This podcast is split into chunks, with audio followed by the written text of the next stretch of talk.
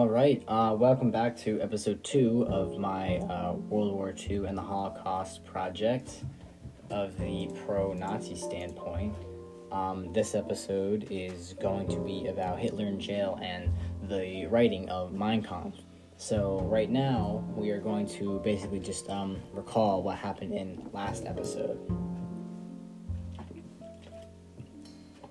Let's get a sip of water here. So, basically, what happened in last episode is where we w- were um, like discussing the beer hall march in Munich, and Hitler wanted allegiance. Um, Hitler wanted power, but this basically ended up with like an exchange in gunfire.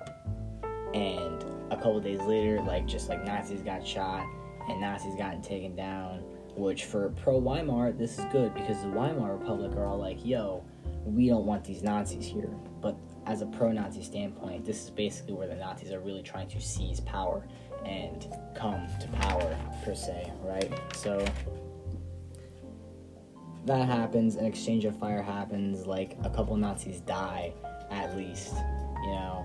So after they die, a couple, like at least a couple days later, uh, Hitler actually ends up getting arrested, and he is tried and sentenced to jail in um, early 1924.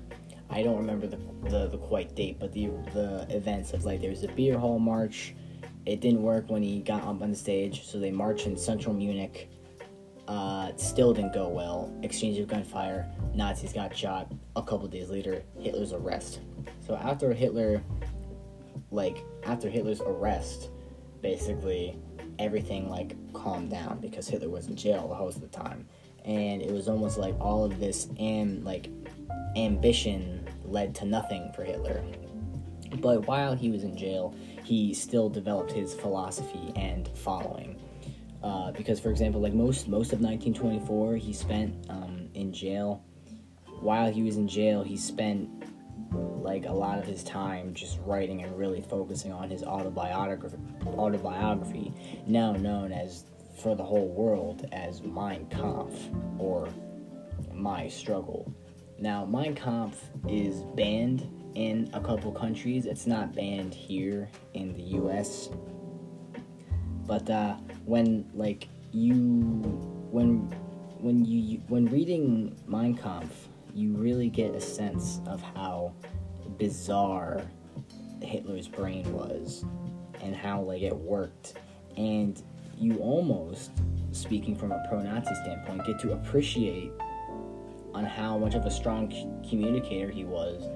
And with this writing it really shows how the Nazis rose to power because of how good of a you know public speaker this guy was and he this is where he starts to like blame all of his problems on like race and Jews. So this episode was just like a nice, a nice short episode, just kind of like an interlude on what's gonna happen into the next episode.